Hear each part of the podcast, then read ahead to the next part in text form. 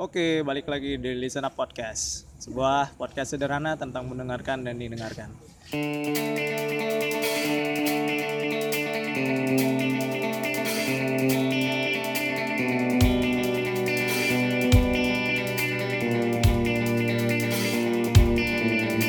Bersama Kata Mahdi. Nah, hari ini uh, spesial karena akhirnya uh, saya main ke podcast orang. Jadi uh, yang tadi kata Mahdi itu juga kalau teman-teman mau cari di SoundCloud ada kata Mahdi itu juga seorang uh, podcaster asal Minang tapi dia tinggalnya di Pontianak. Ah, bingung kan? Ya, bingung lah gitu. Jadi uh, kenalan kenalin dulu nih siapa seorang kata Mahdi ini siapa? Yap, assalamualaikum. Uh, Waalaikumsalam. Yang di listen up ya. Ya, Terima kasih sudah memberikan kesempatan yang saya hormati. Gak nggak nggak pas, nggak nggak nggak nggak nggak pas aja gitu denger ada kata dihormatin. Nggak nggak nggak. Jadi kenalin nah, nama saya Fadil. Uh, panggilan di dunia maya namanya Kate Mahdi. Kata Mahdi. Uh, ini diajakin buat satu episode di Listen Up Podcast Ya. bareng Bang Zulfian. Ini kayak sentilan, sindiran karena udah sangat-sangat lama podcast kata Mahdi tidak lagi update-update Terakhir konten. terakhir Padahal padahal udah dibuat tuh. Udah dibuat, udah ada beberapa episode yang sudah direkam tapi masih raw. Masih raw raw, ya. material, masih masih mentah. Jadi setelah mudah-mudahan sebelum ini diupload saya udah udah udah ngedit dan udah ngupload duluan gitu ya. Biar Amin, teman-teman listen up yang mendengarkan ini bisa langsung check it out di Eh, kata Mahdi podcast. Berapa lama terakhir terakhir upload rekaman tuh eh iya terakhir rekaman dan upload di SoundCloud itu tanggal eh bulan apa? Bulan apa ya? Bukan Maret gitu lah. Maret terakhir.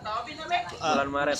Maret 2018 Jadi, juga. 18. Ya jangan sampai 2017 kan jauh banget gitu.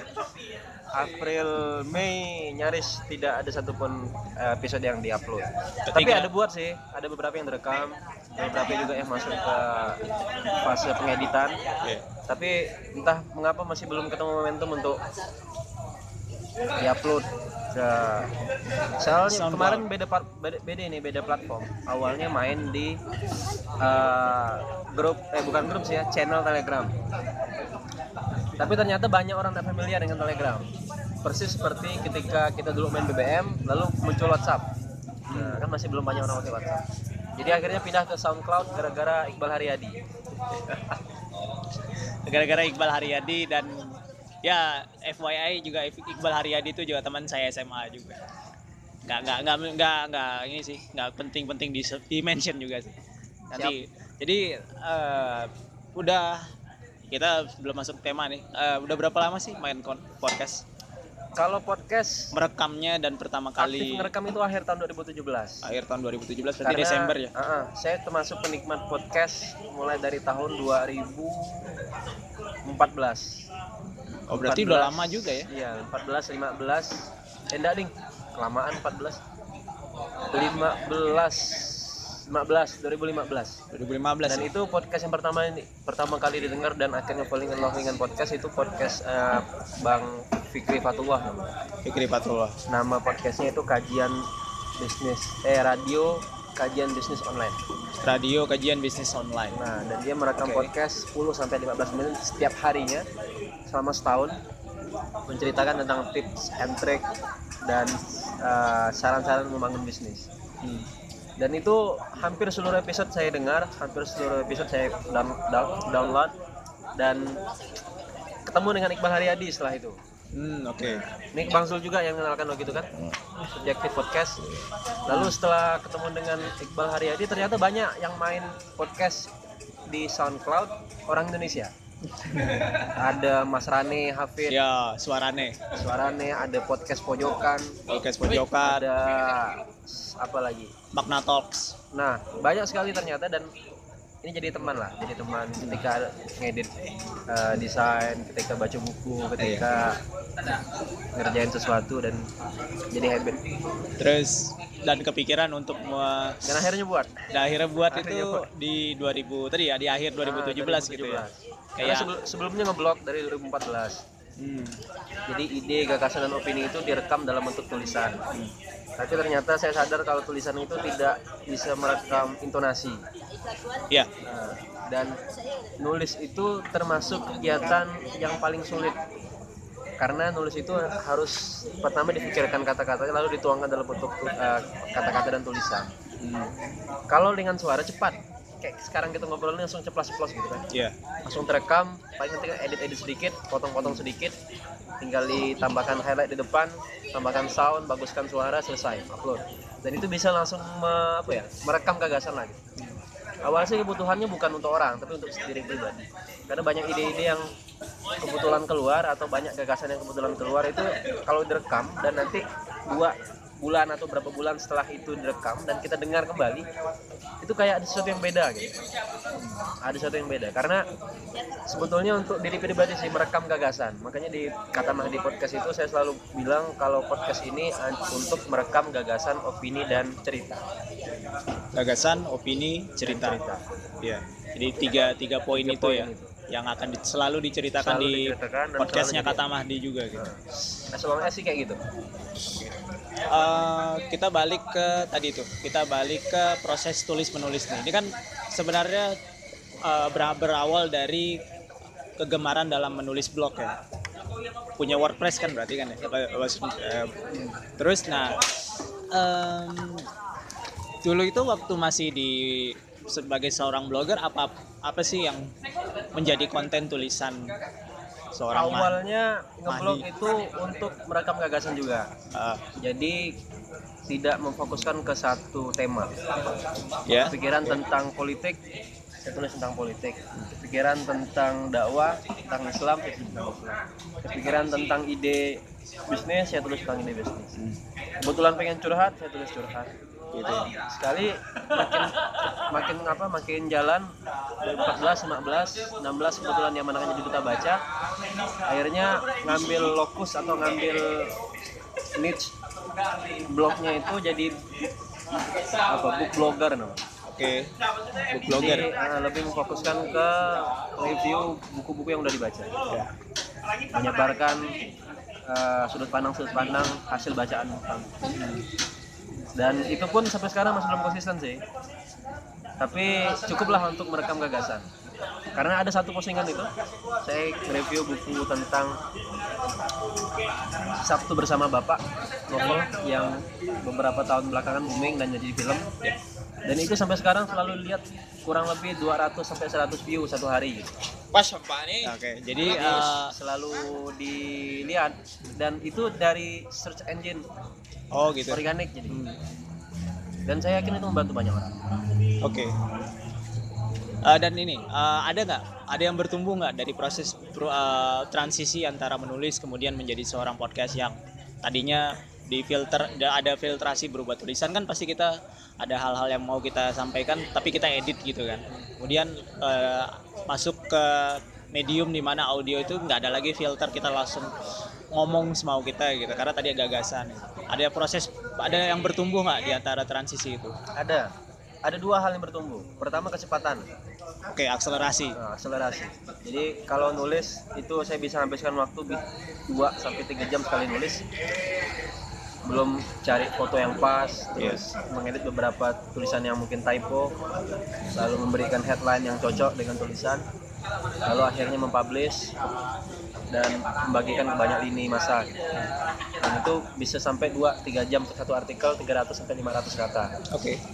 kalau ngomong itu nggak nyampe setengah jam Oke, nggak nyampe setengah karena jam. memang kata di podcast itu rata-rata episode itu nggak lebih dari setengah jam 20 menitan. ah 20 menitan 10 menitan dan itu hanya proses merekam nanti ngedit mungkin beberapa jam setengah jam lagi mungkin jadi satu jam udah jadi satu episode dan sebenarnya gagasannya sama seperti yang ditulis Oke. ya. itu perubahan atau yang pertama ya yang kedua itu tentang kalau pakai suara itu podcast itu dia merekam intonasi sang pembicara gitu.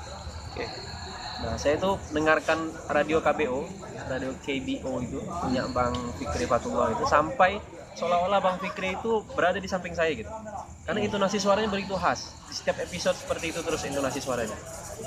Jadi ketika misalkan satu saat ketemu gitu udah hendak amin amin amin apa namanya itu ya udah hendak merasa jauh gitu ya oke ya. Nah, kayak kayak face to face ngomong dengan orang Hmm. dan kalau tulisan nggak dapat itu tulisan nggak bakalan ada intonasi Uh, walaupun misalnya kita bicara tulisan yang bercerita sebenarnya kan di dalam tulisan pun ada ada narasi gitu kan. Ya ya sebenarnya kekuatan tulisan tuh ada di situnya gitu. Kekuatan tulisan ada di mana uh, di mana orang itu dapat mengolah kualitas narasinya gitu. Walaupun memang kalau secara aksen kita nggak bisa menebak dia orang uh, kita dia siapa gitu kan karena dia sangat general gitu. Dan plus minus ya sebetulnya. Hmm, kalau di suara itu ada plus minusnya juga. Ya di tulisan juga ada plus minus. Tapi sebetulnya dia kayak bagian kayak dua buat kayak satu koin eh kayak dua belas sisi koin gitu nggak Ya. dipisahkan dua sisi mata koin. Nah kalau kita ngomong tentu harus ada teks atau misalkan uh, pointer lah gitu ya. Ya atau misalnya kita buat narasi lengkap dan itu yang kita suarakan. Dan ya itulah kayak tadi itu dan dia saling mendukung sifatnya. Tapi yang saya suka kalau dengan suara ini kita bisa lakukan aktivitas lain. Ya jadi jadi saya tuh biasa dengarkan podcast itu kalau misalkan lagi ngetik atau lagi ngerjain tugas kampus gitu kan. Atau lagi ngantri. Nah saya pernah tuh ngantri 18 antrian di bank itu satu jam dan satu jam itu beberapa episode selesai Oke. ya bisa dibayangkan ber- eh, berapa waktu yang terbuang ketika Ah. sampai kalau sampai episode podcast sampai ba- habis banyak itu berarti udah banyak banget gitu. itu saya enggak enggak perlu memfokuskan mata gitu kan enggak perlu fokuskan tangan karena cukup dengan headset terus di HP bisa berinteraksi juga dengan orang sekitar tanpa harus apa ya kayak orang yang terpatung sendiri gitu Hmm, Oke. Nah, terus beranjak ke eh eh, Padi ini kan Padil kan juga ini ya seorang konten kreator untuk berkabarang.id kan ya. Jadi kerja sa- pengisi konten-konten eh, eh, kan berkabar ini jelasin dong berkabarang.id itu apa nih? Oke, perkabaran.id itu project teman-teman anak muda di penghujung semester mereka. Oke. Perkabaran.id itu platform goods crowdfunding eh goods crowdfunding platform. Goods crowdfunding platform. Nah, jadi Oke. platform penggalangan barang dan dana. Iya. Ya cocok sih sama sama terminologinya eh, sama dengan yang ada di Indonesia gitu. Penggalangan barang ba- berka- penggalangan barang barang dan dana. barang dan dana ya kan cocok kan. Dan mengambil angle itu di barang. Hmm, hmm. Makanya berkabarang.id. Berkabarang.id itu fokus untuk ngumpulin barang bekas maupun barang baru. Oke. Fokusnya ke barang penunjang pendidikan. Eh, Sepatu, tas, seragam, buku. ya. pokoknya yang menunjang pendidikan dan itu eh, orang ngasih barang barang kita salurkan. Dan uniknya berkabarang.id itu dia tidak seperti kayak lembaga filantropi yang lain. Jadi dia itu hanya sebagai jembatan atau penyalur. Lalu siapa yang menyalurkan? Yang menyalurkan itu dari putra daerah tokoh masyarakat atau komunitas lokal. Jadi sifatnya kita menunggu laporan. Misalkan ada satu laporan nih dari daerah 3T karena fokus di daerah 3T laporan kita verifikasi kita terima kita buatkan campaign semuanya. Digital campaign terus eh, angle-nya dan segala macam. Lalu barang dari kita kita kirim ke mereka. Jadi enggak, bukan bukan platform yang turun ke lapangan. Oh gitu. nah, Berarti kalian hanya sebagai medium yang mengumpulkan Yap. barang simpelnya kemudian kayak kita bisa. Iya, berarti tapi kan angle-nya di barang. Ya 11 12 lah ya dengan kita bisa 11, gitu. 14 lah kayaknya ya mungkin berkabarang inisiasinya di Pontianak, sedangkan Ya. kita bisa inisiasinya Nah, ada kalau- di Pot- eh, kalau Iqbal HP dengar ini ada di komen kan berarti kan dengar eh, sore tadi barusan follow loh. oh gitu Nggak, ya dulu kan dia juga pernah bilang waktu eh, ada ada dalam satu kesempatan kita ketemu lagi di Solo kalau nggak salah. Eh sorry di Jogja terus bikin dong podcast Jul gitu. Waktu itu eh, kalau aku pribadi waktu itu di di kepala aku adalah visiku untuk bikin kelas ini dulu kan kelas desain yang kemudian ternyata jadi kelas lettering itu yang di apa di Pontianak. Nah itu dulu sih jadi itu nggak sempat belum sempat menyusun elemen belum belum sempat menyusun elemen-elemen lainnya yang kayak ayo bikin podcast terus mungkin bikin vlog gitu belum sempat. Padahal waktu itu konten-konten itu tuh lagi digandrungin sama anak-anak muda gitu. Jadi bisa dibayangkan betapa terlambatnya saya gitu loh untuk mengejar tapi ya adalah itu kan masalah tren ya. Tidak ada kata terlambat. Ya tidak ada ada terlambat lah. Selama Karena konten kita bagus ber- kalau mungkin konten kita bagus orang pasti dengar sih. Siap. Nah, ini balik lagi ke berkabarang nih. Kan eh, jadi itu yes, eh, ketika kalian ngumpulin barang kan eh, pasti kan ngontak siapa yang yang bisa menyalurkan barang ini gitu kan. Nah, ap- siapa aja yang eh, siapa pun yang bisa apa Nah, ini yang nggak unik. Jadi sebetulnya bukan kita yang mencari penyalur, oh, tapi step pertama komunitas lokal, putra daerah, atau guru SM3T atau apalah eh, entitasnya, dia melaporkan ke kita. Jadi kita susun laporan di web, ada di berkabarang.id, laporkan. Nah, laporkan itu nanti ada beberapa item harus diisi ta- tempat sekolah, terus kondisi terkini, lalu foto yang yang memang benar-benar real gitu. Lalu setelah itu masuk kita verifikasi. Setelah kita verifikasi kita bilang, oke kita running project ini untuk sekolah ini, yang penyalurnya si ini. Nah baru kita buat campaignnya lalu kita kampanyekan. Jadi bukan kita buat kampanye dulu, lalu Ya. kita cari penyalur. ya Nah gitu. di di logik dia di tadi di logika berpikir sebelumnya emang kepikirannya bikin campaign dulu baru Nah. cari penyalur. Kalau misalnya kayak gitu mungkin agak ini ya, Nah. agak sulit gitu kan ya. Dan itu mainstream sebetulnya. Oh, yang kalau kayak mainstream justru yang tadi tuh. Ah, yang buat campaign dulu, terus nyari panti asuhan mana yang mau kita kasih nih, atau SD mana nih harus kita kasih nih. Kadang nggak sesuai dengan kebutuhan mereka gitu pak. Nah, terus bicara karena kalian nggak turun langsung nih, tapi kan tadi kan udah menyusun laporan eh, sekolah mana, eh, bagi elemen mana yang membutuhkan tadi kan bantuan barang. Cuman ini nih, siapa yang mendelivery barang ini sampai sana gitu? Ekspedisi. Oh. Iya ekspedisi. Ekspedisi. Kalau misalnya kemarin kita terakhir proyek berkat tiga di Kabupaten Karo, Sumatera Utara, sama Kabupaten Semarang. Kita kirim ke Karo itu pakai pos, ke Semarang juga pakai pos, PT Pos. Kita pernah kirim ke Melawi. Oh, I see, I see. Ya, Nah. paham, paham. paham. Jadi kita pakai ekspedisi. Nah, mengapa kita buat penggalangan barang dan dana? Kenapa bukan hanya barang tok gitu? Karena bakalan ada dana yang kita butuhkan untuk ngirim. Oh, pasti dong. Nah, ngirim itulah yang kita pakai untuk eh, dana itu kita pakai untuk ngirim. Karena kan- benar-benar utuh barangnya gitu. Ya bicara soal bisa eh, banyaknya barang terus tonase ya kan. Misalnya ada berkilo-kilo, nggak Ya. mungkin dong ngirim terus gratis gitu kan. Eh, oh gitu jadinya ya. Jadi ekspedisi langsung drop barang gitu ya tiba-tiba eh, terus mereka ambil. Nah, terus tanggung jawab dari sana gimana? Nah, setelah barang itu sampai ke penyalur, pelapor sekaligus penyalur, kita kirimkan beberapa brief dokumentasi yang harus mereka ambil. Misalkan ketika mereka dapat barang, Oke. jemput barang dari kantor ekspedisi, berapa video, berapa foto. Oh, jadi apa, gitu. ada kewajiban ya untuk Ah, gitu. Lalu perjalanan barang itu sampai ke lokasi. Ada beberapa video yang harus diambil, beberapa foto yang harus diambil. Sampai di sana dokumentasi misalkan ucapan terima kasih dari anak-anak atau uh, foto bersama dewan guru misalkan. Dan itu semuanya dirinci lewat email. Jadi si penyalur itu harus menyampaikan itu ke kita. Tapi kita percaya sih, kita tidak ada pakai punishment sih selama ini. Ya. udah jalan 4 project ini kita percaya dengan si penyalur. Karena sekarang itu kan jejak digital kan untuk eh, kita bisa menilai seseorang lewat jejak digitalnya. Misalkan yang laporkan Bang Zul. Hmm.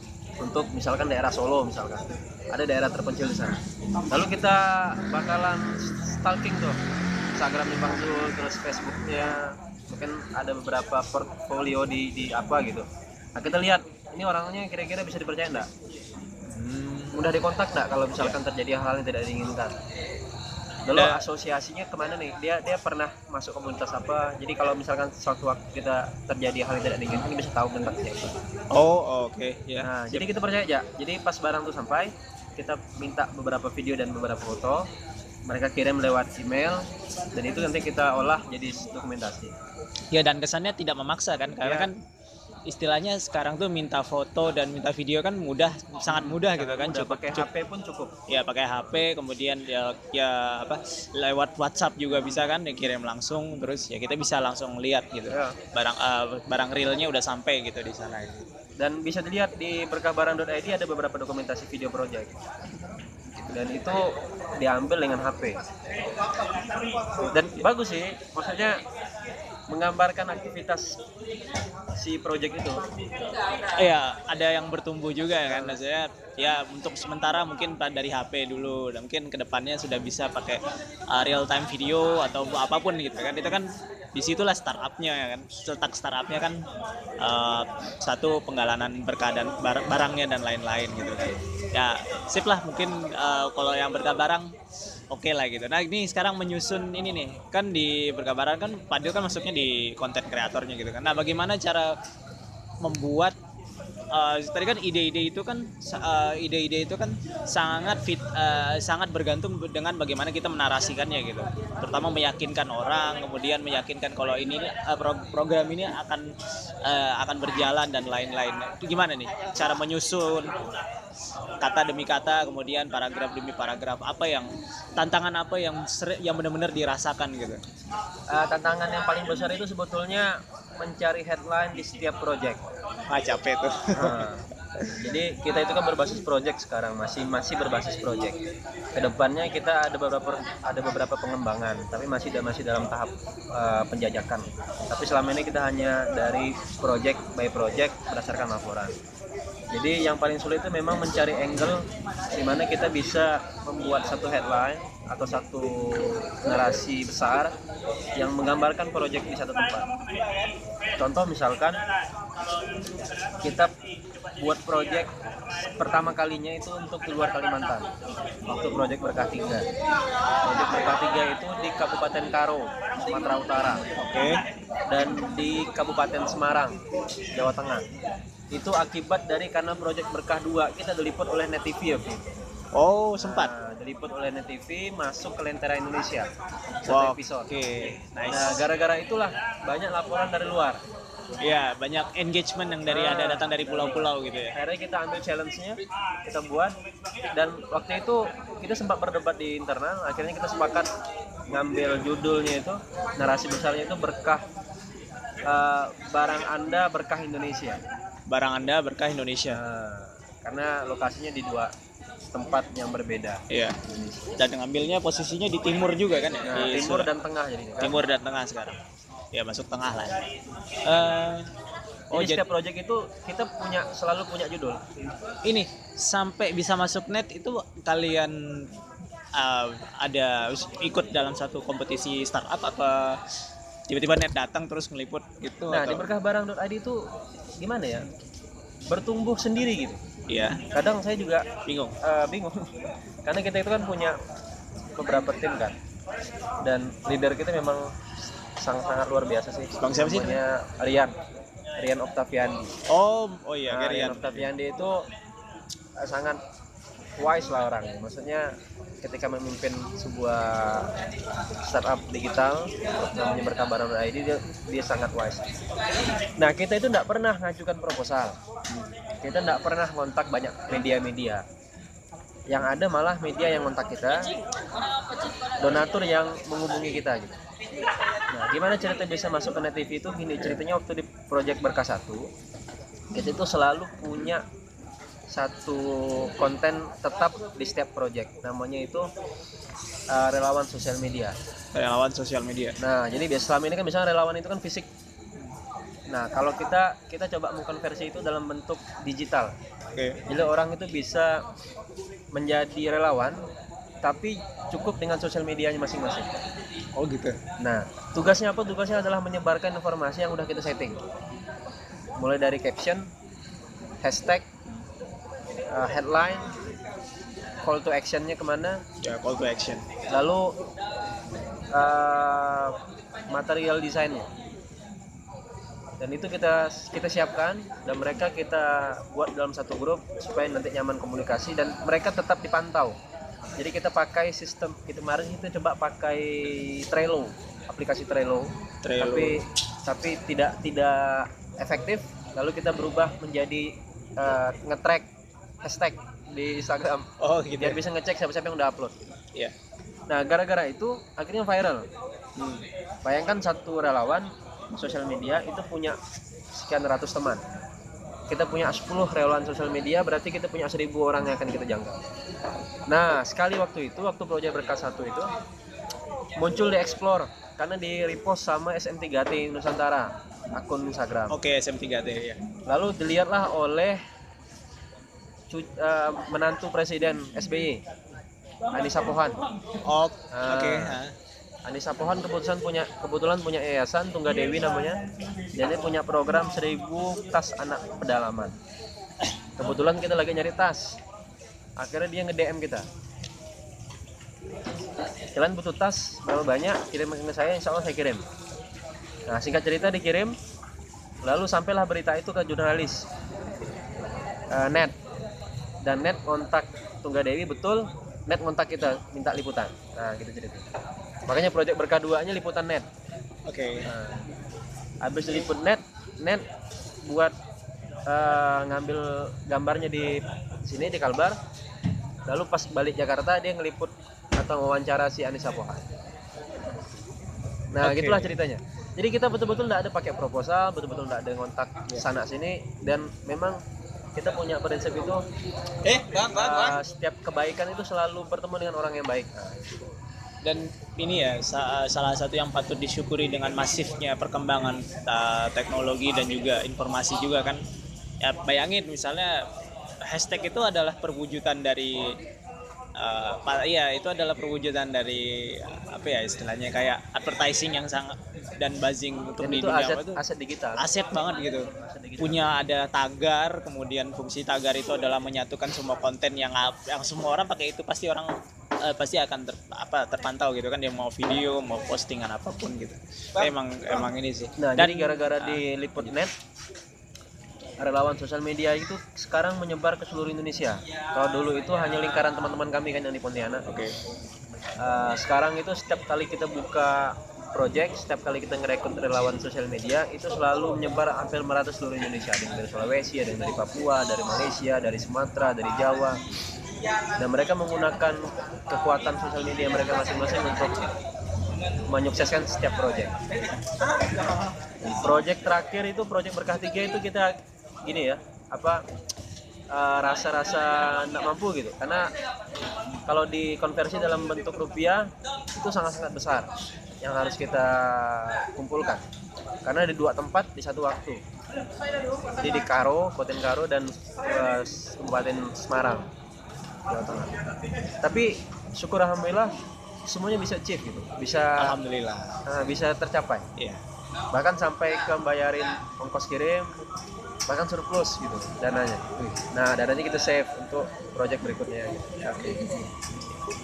Eh, oke jadi apa namanya banyaklah hal-hal yang terjadi ketika eh, selama berkabarang ini berjalan gitu ya Mena- menarik sih kalau misalnya tadi bis membayangkan kalau seorang Auli apa, Anissa Pohan ya yang tadi menantunya Ya, itu Pohan. terus bisa bisa langsung engage bisa bisa langsung engage Percaya. sebuah startup yang baru dan dan notabene-nya baru banget tumbuh kemudian kemudian langsung ada coverage itu berarti kan luar biasa masif gitu loh Eh, eh, si dinamika dinamikanya tuh cepat banget gitu Eh, kita tuh nggak bisa mungkin nggak nggak nggak nyangka kan ketika saya nyangka.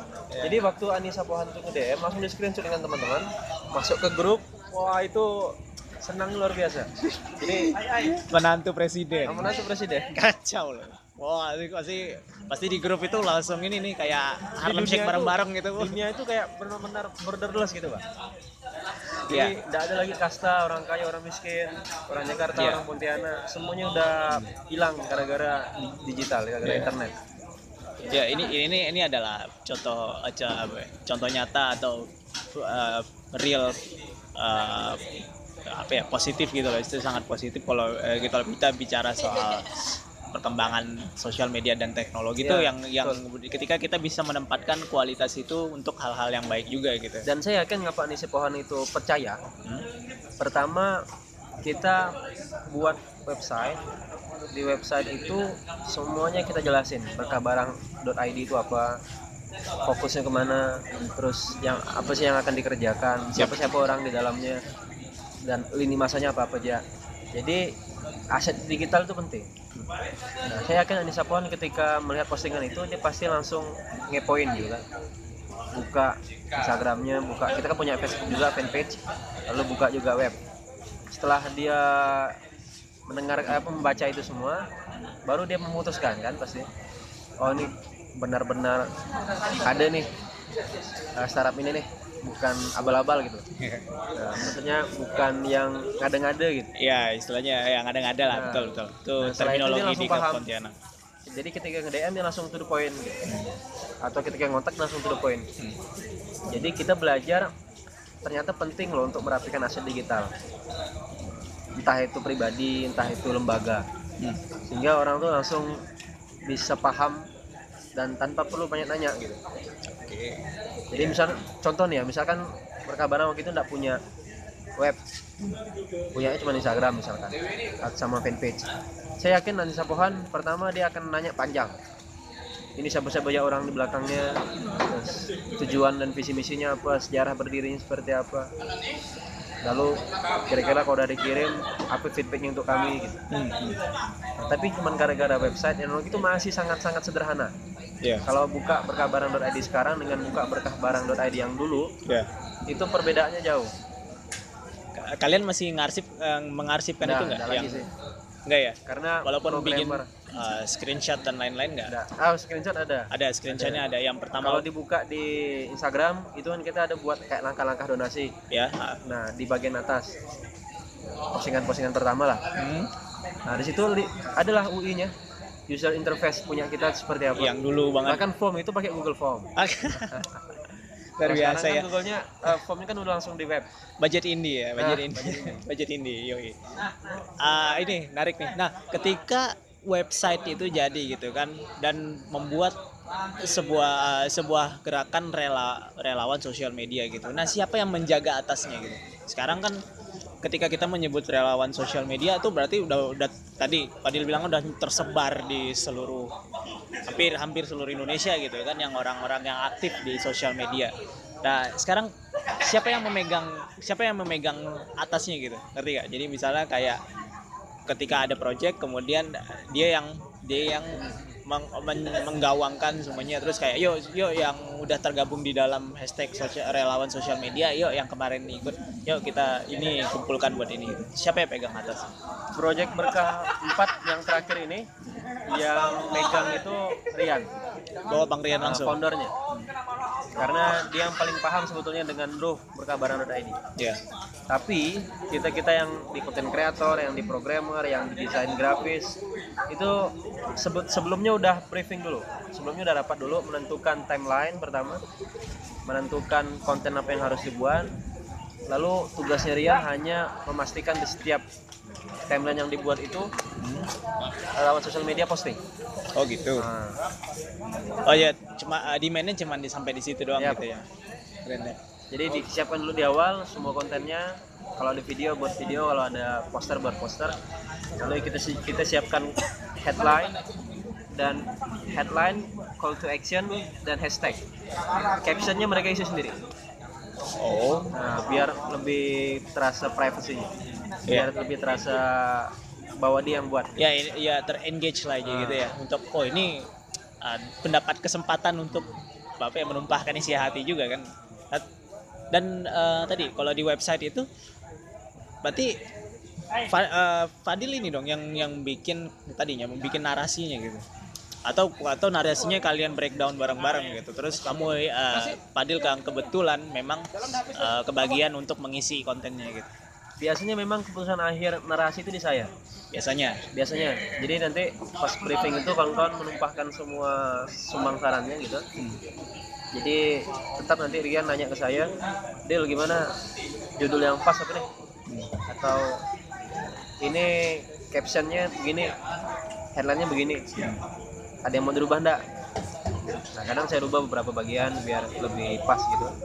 Kadang juga enggak kalau udah pas mereka langsung publish berarti ya secara inilah ya uh, ada ada filter ah, bukan ada filter ya. Maksudnya ada gagasan nah, gagasan gagasan demi gagasan dulu ini.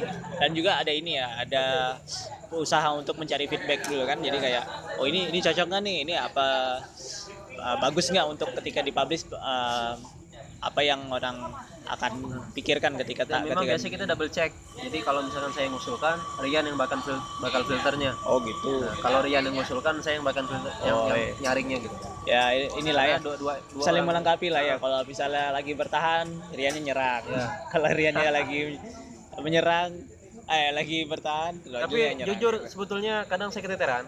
Jadi misalkan Rian udah buat udah buat deadline deal tanggal sekian itu caption eh caption headline dan lain-lain harus selesai ya. Ya. siap saya bilang. Tapi pas tanggal itu belum siap karena ada satu dan lain hal lah ya. Nah, kadang dia backup. Kalau kayak gini gimana? kan? baru langsung saya koreksi bla bla bla. Tak, selesai. Kadang eh, selesai sebelum deadline. Kadang selesai setelah deadline. Ya injury enggak- time lah ya masuk juga Nah, injury time gitu. Nggak segampang dan nggak seindah yang dipikirkan sih. Ya memang asli. Karena kan ya kalau di uh, ya memang startup itu kan selalu kayak gitu. Memang di awal itu kan sebenarnya adalah proses pengumpulan ide idea kan. Jadi ketika ngumpul biasanya ketika merunning atau uh, instalasi ide itu menjadi sebuah gerakan atau menjadi sebuah movement? Sama sih gerakan movement. Itu kadang emang sulit implementasinya. Intinya ya seni letter ya mudahnya itu gitu. Itu udah sangat udah sangat jelas sekali gitu. Terus di ini. Em, kan banyak nih Fadil eh, aktif di beberapa. Tapi eh, tapi yang dari semua komunitas kemudian ke gerakan sampai ke startup yang diaktif itu kan posisi Fadil selalu di content creator kan? Selalu di konten yang membik yang uh, membuat konten untuk komunitas ini dan yang lainnya gitu. Apa yang menarik dari semua ini yang pernah di di pernah digeluti sampai sekarang yang paling menarik itu bagaimana cara mencari komunikasi yang tepat. Cara mencari komunikasi yang tepat. Nah, gimana ya simpelnya? Eh, di bahasa yang bahasa bahasa yang benar gitu ya. Nah, ah, ah. jadi setiap masa itu kan punya bahasa sendiri. Ya oke. Kalau di Bekabarang itu eh, rata-rata donatur itu generasi milenial. Donaturnya? Nah, kalau kalau orang tua dia papa muda mama muda gitu. Oke bisa ya langsung tahu gitu ya. Nah, jadi eh, bahasanya harus disederhanakan harus di to the point kan dan tidak ya tidak mendramatisir bahasa juga kan karena harus langsung digiring ke call to action. Oh gitu. Karena sifat mereka mereka akan baca oh iya lalu apa gitu. Oh iya lalu apa? Kalau di beberapa komunitas kan mesti audiens beda-beda tuh. Hmm? nah, mencari bahasa yang tepat agar mereka paham itu yang menarik. Dan selalu menjadi tantangan tersendiri ya? Jadi memperbanyak diksi memperbanyak sudut pandang memperbanyak eh, kosakata itu penting. kosakata benar. Ya itulah fungsinya membaca kan ya. Kadang kan literasi itu sangat berpengaruh dengan bagaimana kita menulis ya. eh, narasi di dalam sebuah konten gitu. Nggak nggak nggak nggak mudah juga kan gitu ya. Proses tumbuhnya kan nggak mudah gitu. Apa tulisan pertama yang pernah ditulis ya kalau diingat-ingat tuh bikin ketawa gitu. Apa ya? Se- eh, proses jatuh cinta kah? Bisa jadi kan kan ngomong-ngomong ngomong cinta emang betul. Ah, benar. Saya pernah tulis di blog di katamahadi.wordpress.com masih ada eh, ininya masih ada kontennya. Nanti Arsipnya masih bisa- masih bisa di-track? masih masih di track. Oke. di katamahadi.wordpress.com ya wordpress.com judulnya itu jodohku sudah dekat. Oke itu ditulis siap. tahun 2000 berapa ya? Kelas 2 SMA lah pokoknya. Ntar lu kuliah angkatan berapa biar gampang? kuliah 2013 jadi SM. ditulis tahun 2012 mungkin. Ya, 2012 lah. 2012 ditulis. Itu pengalaman jadi ini kita buka kartu sedikit lah ya. Saya itu hanya punya satu mantan. Dan itu terjadi waktu SMA jadi kebetulan Cinlok di satu komunitas satu organisasi. Ya. eh, Praja Muda Karana Oh, pramuka, pramuka. Dan itu-. Kok lama sih? Itu tadi kok nggak connect gitu. dia di- dijodoh-jodohin dengan teman kan akhirnya jadi dan akhirnya kandas Iya Allah, masih ya 2012 Masih. masih ada yang masih yang kayak Dan ini kandas. ini cocoknya sama ini Nah, nih. dan kandasnya itu unik ceritanya. Dia saya tulis dalam sebuah tulisan dan itu termasuk yang paling tinggi juga viewernya sih. Itu kalau baca lagi sekarang, aduh, ini khusus bisa gerak-gerak nih. eh, usus pasti bergerak Oh, iya. Pak, gitu. Pasti ada. Enggak. Tapi nah, itu konten yang paling berkesan. konten yang paling berkesan dalam bentuk tulisan. ya ketika patah hati itulah ya itu ditulis ketika memang lagi down down ya Da- lagi down dan di satu sisi bersyukur, di satu sisi merasa bersalah, di satu sisi nggak mau orang terjebak di hal yang sama. ini blessing in disguise namanya Uh, Blessing in disguise. itu istilah untuk hikmah di balik ujian Ah. lah istilahnya kayak gitu tapi ya sakit ya waktu mas ya yang namanya juga patah hati kan Yap. setelah itu proses menyem, uh, proses me- apa ya apa sih kalau kata Firsa tuh baru perjalanan menghapus luka tuh apa ngapain ya kan nggak mungkin langsung nggak mungkin kayak gitu Eh. terus kan menyibukkan diri di hal-hal yang positif sih. Di nyaris setelah tamat SMA itu kuliah dan kuliah itu benar-benar waktu itu habis untuk menyibukkan diri. Jadi selain kuliah ada gabung di beberapa organisasi, ya eh, pindah dari satu rapat ke rapat yang lain, dari satu kegiatan ke kegiatan yang lain dan itu benar-benar lupa lah. Jadi enggak enggak keingat lagi gitu.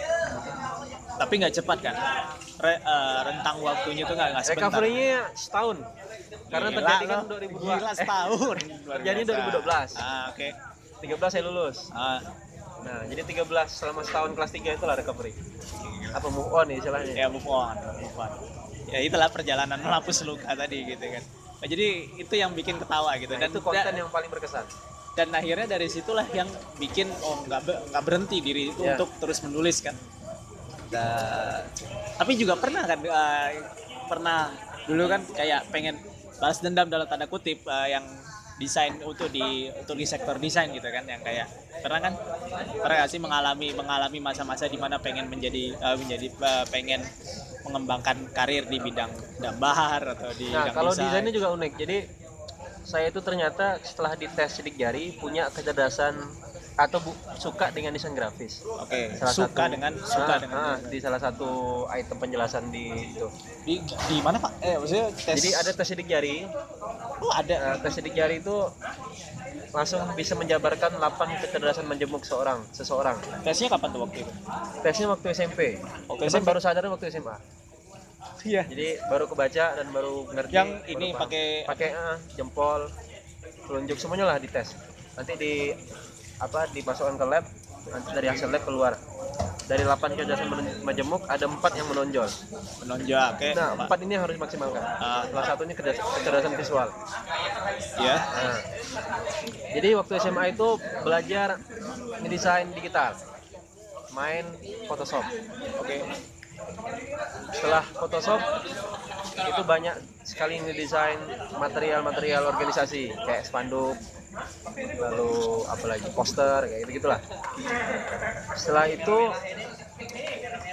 vakum karena desain digital itu kan gitu-gitu ya. Setelah ada freepik.com, ada Shutterstock, ada unsplash.com. splash.com. Nah, itu ngedesain digital sangat gampang. Apalagi ada canva.com. Wah, Canva udah tuh membunuh semua ya Tinggal bukan drag. membunuh sih maksudnya Iya, tinggal melengkapi drag semua kriteria.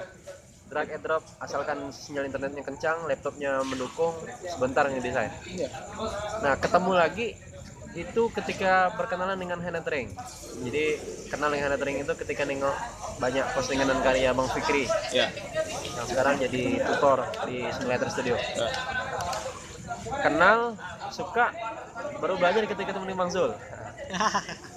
itu pun tidak langsung belajar, menikmati dulu.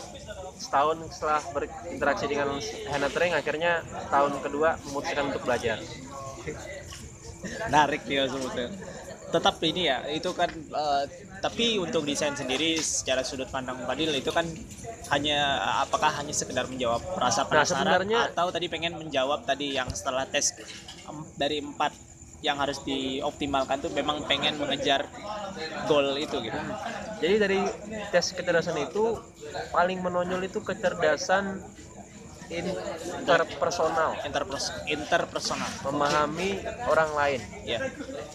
Dan kecerdasan salah satu kecerdasan yang paling tinggi juga kecerdasan bahasa.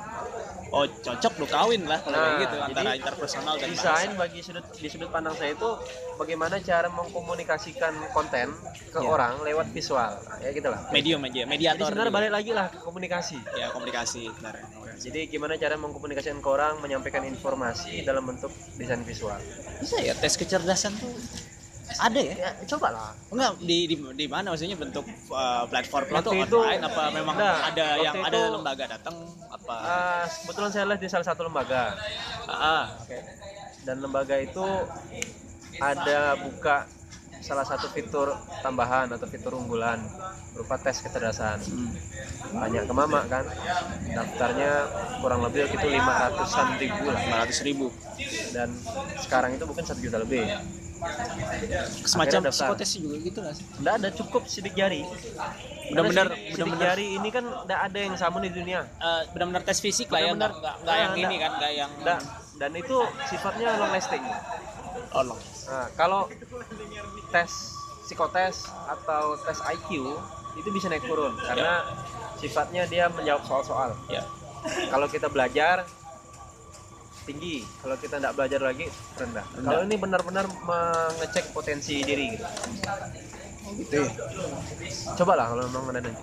Iya, pengen nggak ya karena menarik tadi eh, pengen tahu apa tadi? Jadi kita bisa fokus di kecerdasan yang memang kita benar-benar unggul gitu. Iya. Saya itu Tapi- dari dulu pengen cerdas di bidang olahraga. Nah, saya daftar lah gitu karate kan di SMP. Lalu waktu SMA nengok kon main skateboard, saya beli papan skateboard. Di rumah masih ada. Tapi yang murah lah, yang papannya maple, terus bannya ban karet gitu kan. Boleh digambar lah itu belinya, itu belinya bekas. Ah, Tapi sampai sekarang nggak bisa-bisa itu iya. nggak nggak ahli-ahli gitu pak lama prosesnya baru bisa satu trik dan itu memakan waktu yang cukup lama. Ternyata setelah dites setelah saya baca hasil tesnya kecerdasan kinestetik saya rendah. Ya itulah alasan kenapa nggak bisa bisa gitu Nah, ya mungkin. kecerdasan otot merekam gerakan itu rendah. Rendah ya rendah banget. Jadi mau dipaksa sedemikian rupa pun perkembangannya lambat ternyata. Sangat lambat. Beda dengan bahasa. Kalau bahasa itu sangat-sangat mudah saya pelajari. Bahasa asing bahasa daerah. Iya. Eh, ya termasuk bahasa ibu yang pertama Ah, kali bahasa dikenalkan kan mungkin enak gitu ya kan. Bahasa tubuh bahasa bahasa hati. Aku balik lagi dong. bahas bahasanya. Iya oke deh oke. Iya. Eh, udah nih terus tadi udah apa kejawab kenapa ada ada reason lah ada alasan untuk tahu dan belajar gitu kan. Nah sekarang eh, yang tips and trick nih untuk seorang konten kreator gitu. Biasanya nih kasih kasih contoh duduk perkata perkara adalah manajemen waktu.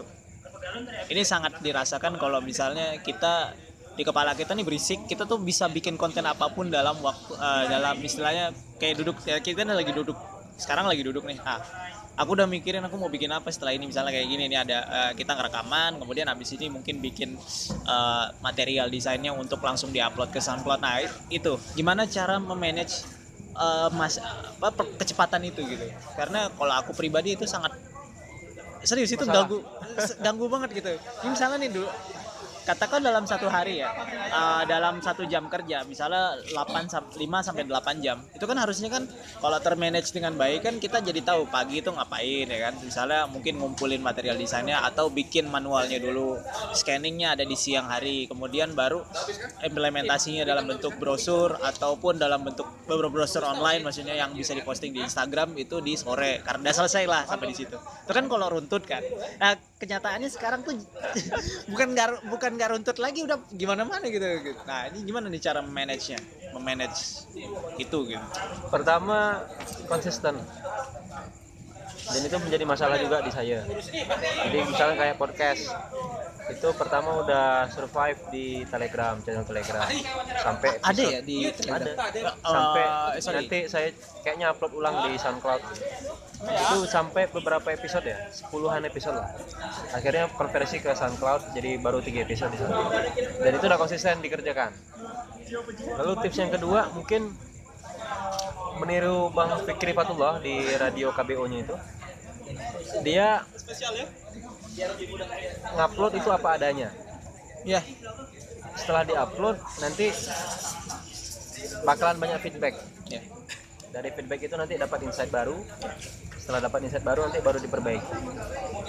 Misalkan kayak Bang Fikri itu kan dia buat produk digital namanya kirim dot email kirim dot Email. kirim dot email kirim dot email itu simpelnya gini kalau misalkan kawan-kawan daftarkan email di Lazada Bukalapak itu nanti bakalan ada email yang sifatnya rutin kayak penamar penawaran apa promosi penawaran apa Saya kalau ngeliat kayak gitu saya masukin spam loh. Nah, Bang Fikri, enggak. Bang Fikri itu buat platform untuk buat yang kayak gitu. Yo, nice. Waktu dia launching pertama tuh saya tahu karena saya ngikutin kan semua episode kan. Terus tentang setahun dari produk yang pertama sampai produk yang terakhir itu banyak sekali perubahan. Dan waktu pertama kali itu dia ndak ndak berasa apa ya? Ah tunggu sempurna dulu lah baru diupload. Ah baru tunggu sempurna dulu lah baru di publish. Gitu. Dan dia mengatakan apa ya? Upload dulu biar ada insight baru ya. dapat insight baru nanti baru di di apa diperbaiki Ya. jadi kerjakan konten yang paling mudah dan paling cepat untuk dieksekusi Paling mudah dan paling cepat ya. misalnya kalau buat poster Iya. mungkin buatnya eh, manual ya manual di foto terus upload gitu. Misalnya kalau monong masih belum biasa scanning, tracing, terus eh, nambah mockup dan segala macam. Kalau misalkan kalian podcast eh, ngerekam ada perangkat handphone, pakai handphone kayak sekarang kita pakai HP kan. Ya pakai apa? Nah, lalu mungkin diedit sedikit di aplikasi laptop atau di aplikasi di HP, langsung upload.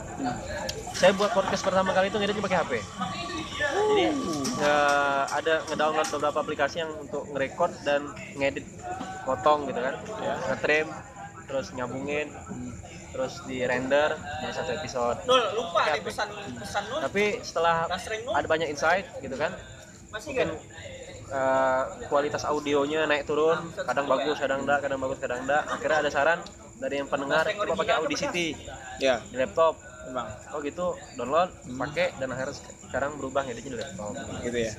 Saya juga di awal tuh memang Audacity saya udah main dari 2013 waktu di Gilang Ramadan sih. Waktu itu memang buat eh, memang buat cover lagu, kemudian memang motong lagu dan masukin eh, termasuk naikin di di Audacity kan bisa naikin Ah, itu desibelnya kan. Ah. Yang tadinya suara kita mungkin volume penuhnya kayak gini, Nah, kita bisa kencengin lagi ya. gitu. jadi bisa fade out bisa fade in banyak ya lah aplikasi aplikasi editing gitu. Sebenarnya itu lebih gampangnya mixer gitu, mixer tapi dalam bentuk digital soft eh, dalam bentuk software perangkat lunak. Nah terus eh, balik ke kalau tadi ingat di edit memang proses edit itulah yang akhirnya kita kayaknya sih kalau bisa diambil tuh yang bikin kita nunda itu adalah ketika kita kepikiran untuk ngedit.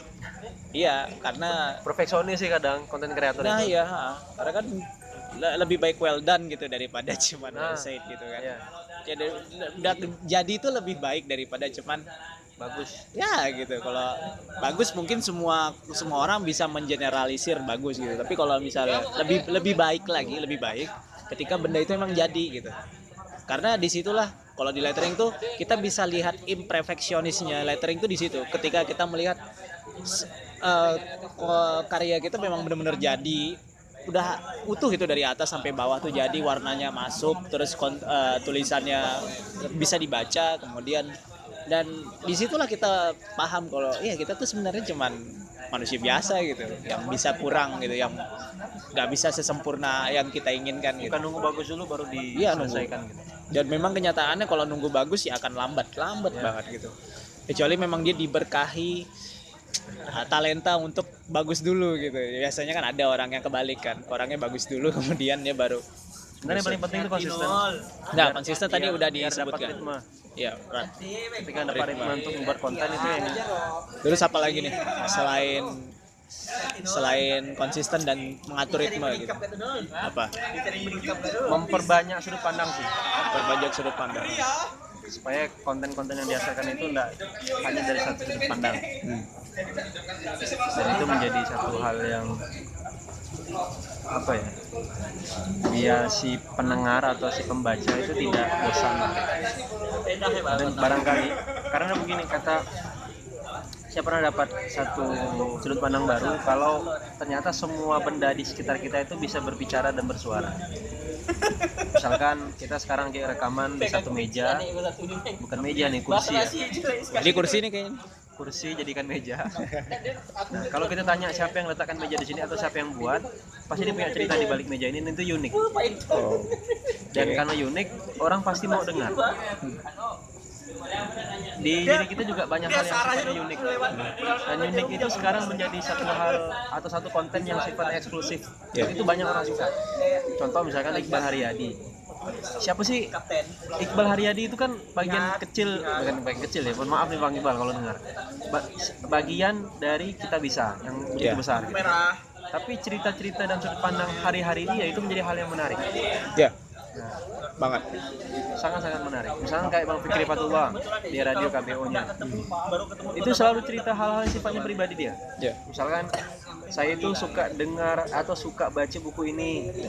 Atau saya itu kalau menyelesaikan masalah ini caranya seperti ini gitu. Ya. Jadi itu menjadi hal yang menarik. Nah, jadi itulah sudut pandang terhadap benda, terhadap situasi dan terhadap sebuah cerita tuh itu sebenarnya bisa dijadikan bahan untuk menjadi konten. Ya. Dengan Entah banyak itu nanti kontennya mediumnya suara kah, tulisan kah, gambar kah. itu tergantung metode yang mau kita pakai aja kan men- bagaimana menyampaikan sudut pandang kita terhadap sesuatu yang memang kita lihat gitu Dan Dan itu kan harus yang dan itu menjadi menarik kalau dia orisinil. rata-rata memang orisinil sih Nah, itu dia. biasanya justru di di situlah letak naturalnya sebenarnya gitu. ketika memang karya kita seadanya memang kayak gitu ya dan kita berani ngakui udah ya udah memang kita sampai di waktu waktu di titik itu kita memang ya sebagus semaksimal maksimal semaksimalnya kita berusaha kayak gitu gitu loh bentuknya. Dan itu sebenarnya bagian dari bersyukur juga karena kita udah dikasih kesempatan kita dikasih waktu kita bikin dan kalau kita terima apa adanya berarti kita bersyukur gitu kan. Sip eh, apalagi nih? Tadi kan udah konse- eh, konsisten mengatur ritme sudut memperluas sudut pandang apa yang bisa apa yang bisa diambil gitu. Atau mungkin sebuah apa sebuah tips yang mungkin jadi harapan juga gitu.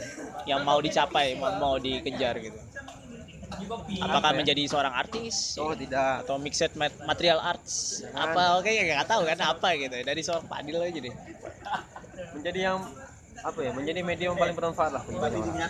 Bagi- konten-konten yang kita buat.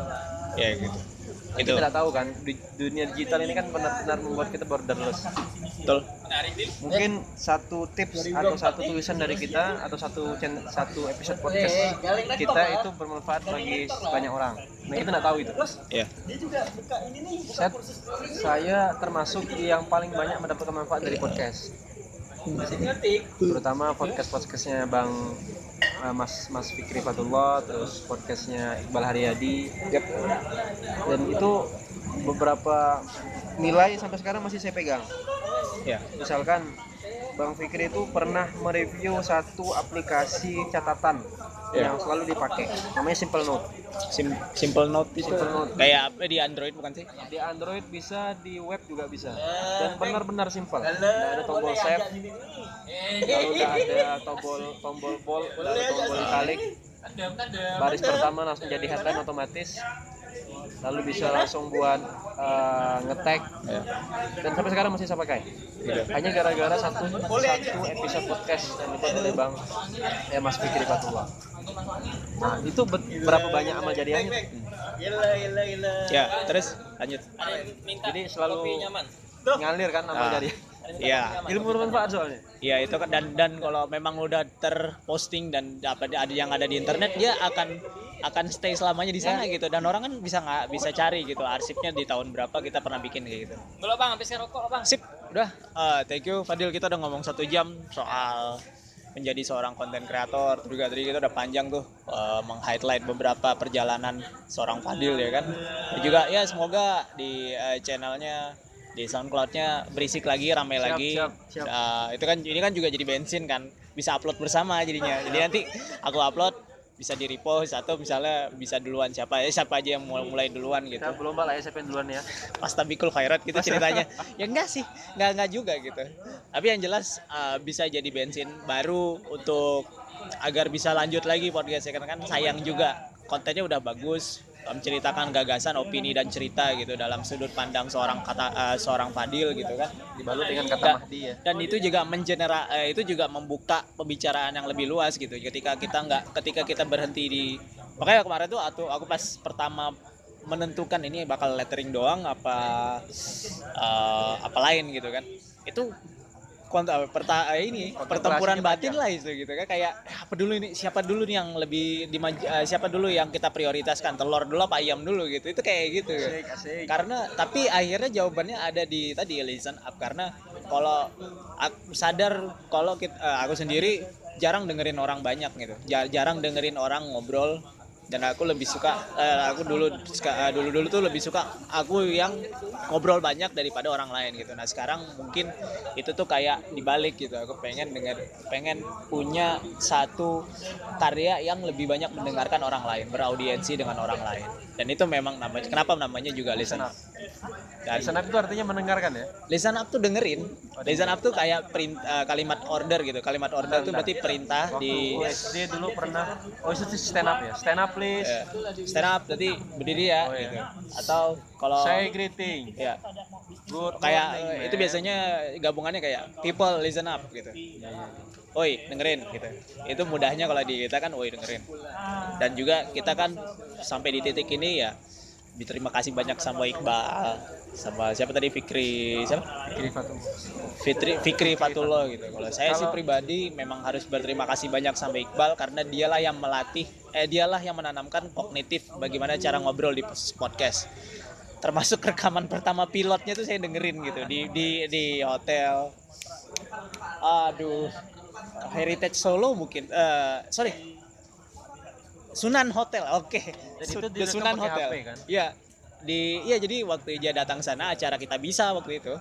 Dia udah bikin draft pilot untuk episode podcastnya terus aku datang eh, terus Jul nih dengerin nih gue mau bikin podcast katanya gitu dengerin di situlah akhirnya kebuka gitu kan ada ada kemungkinan untuk semua orang tuh bisa ngomong di dalam satu medium gitu akhirnya ya sekarang ini sampai di titik kita sekarang ini. Jadi kita perlu berterima kasih ke banyak orang. Salah satunya ya tadi dua orang itu tadi yang membawa kita sampai ke perjalanan eh perjalanan membawa kita terus berjalan di eh, SoundCloud dan terus ini terakhir bang. Ah, ada oke. satu channel podcast yang wajib didengar karena dari channel podcast ini dia ngeling ke banyak podcaster Indonesia.